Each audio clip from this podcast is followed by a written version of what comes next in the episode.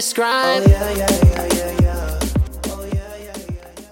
What's up, everybody? Welcome to Can't Describe Reviews. This is your boy AQ, And it's your boy Peter Z. and we're here with another movie review for Jordan Peele's Nope. Now, let me tell you, I'm a big fan of Jordan Peele's movies, such as Get Out and Us. But the one thing that I loved about Nope was the fact that it really harped on the UFOs and the culture of saying nope when you see something out of hand. So, Peter Z, how'd you feel about this movie? I, I really liked it, man. I thought that this was a very interesting concept. I love original screenplays. Um, uh, so many things are adapted nowadays. So it's nice to see something fresh, especially from a great director like Jordan Peele. There's there's a, there's a lot to take in with this film, um, but I think the first thing that stood out to me was the beautiful cinematography. It's a beautiful film, uh, and that UFO looked real as shit. It really did. Like, I, I forgot it was CGI for a second. And shout out to uh, to the cinematographer on this film, Hoyte van Hoytema.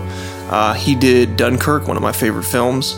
Uh, he's worked with Christopher Nolan a lot, but the use of IMAX cameras was very apparent in this film, and the VFX team knocked it out of the park. I mean, I, just so many details that just made this feel like a very real object in the sky and very menacing. And then when it started shape shifting towards the end, I was like, wow, they are not holding back at all when it comes to the VFX department. So, uh, yeah, that's the first thing that stood out to me. Uh, what really stood out to me was the intro. Um, with any great movie, it's how you start. And they began with a little sitcom snippet, which you thought like somebody left the TV on and whatnot, but we were actually on a set of a show. But it turns out everybody was dead. Whoops. Spoiler alert. Yeah, that was crazy, man. That was uh that was that was a I love I love opens like that too. I love like, it, this movie felt very reminiscent of 2001: Space Odyssey. Like there was a lot of scenes that just felt very um like they just they just hung on to the shot just a little too long, made you feel the tension, and, and it was just a really cool like, like way of telling the story. And I feel like after two weeks of, of uh, sitting with this film, like those those shots that where they where they hung on just a little too long actually made this film what it is. So let's let's get into the actors, man. Let's get into the performances. Got to talk Keke Palmer. Got to talk uh, Daniel Kaluuya. I mean, they killed it. by far, man. They they really knocked it out the park. Like the the cast as a whole was definitely chosen correctly in a way that represented what this film was trying to embody. I, I, I agree 100%. And uh, shout out to Steven Yeun, man. Steven Yeun, I got to work with him for one episode on The Walking Dead. And Wow. yeah, yeah, man. Uh, gone on to have an incredible career since. Um, and just a fucking amazing dude, too. He's really nice and happy to see him doing really well. So um, shout out to Steven Yeun.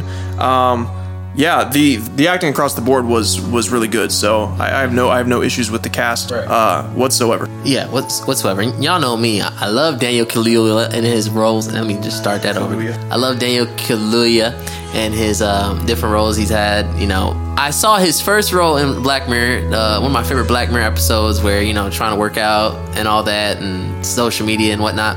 I, That episode was so fire. yeah, so far I told Peter about it. Amazing. Yeah. Um, but with this film, he really does a great job of just you know putting us in the mind of you know as an audience and getting into the suspense, the thriller, the sci-fi. It's like whoa, it's like you could actually be in this. It's very relatable. and he does it with the eyes. Yeah. Like acting is all about the eyes, and Daniel Kaluuya takes that to the next level. Like he did so much with such little dialogue in this film, and it's so impressive.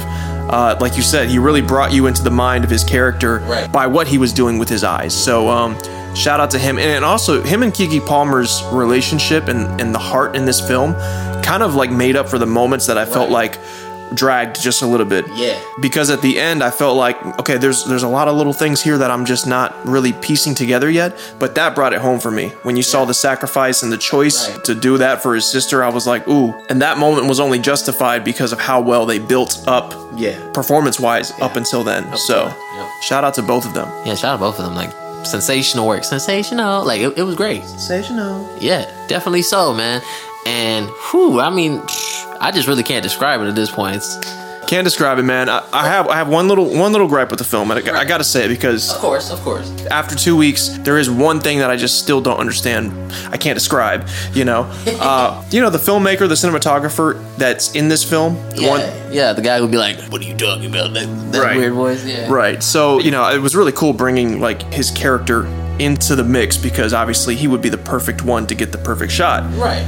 But something about like the voice, I don't know if it was a character choice or if it was written in the script, but the voice, like his voice was very creepy. Yeah. And I'm like, this movie's already creepy enough. Are we trying to are we trying to sell that it's even more creepy than it needs to be? And then the biggest problem I had was he gets the perfect shot, and then he's like, "No, I need an even better shot. Mm-hmm. I'm gonna run to the top of a mountain with this camera."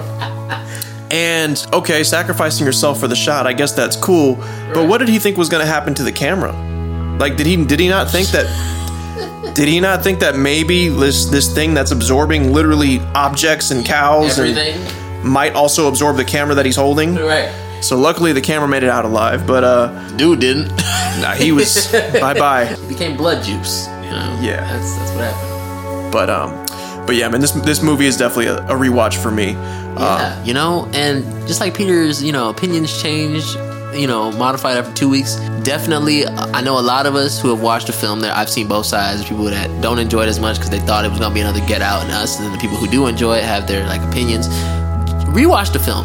Rewatch it. One rewatch will not do it justice. You, you got to rewatch it again because there's definitely things that even I feel like I've missed as well. True that, true that. So score. Give me your score, man. All right, so my score for Nope is a good 8 out of 10. And I say that because out of all the Jordan Peele films, it ranks as third.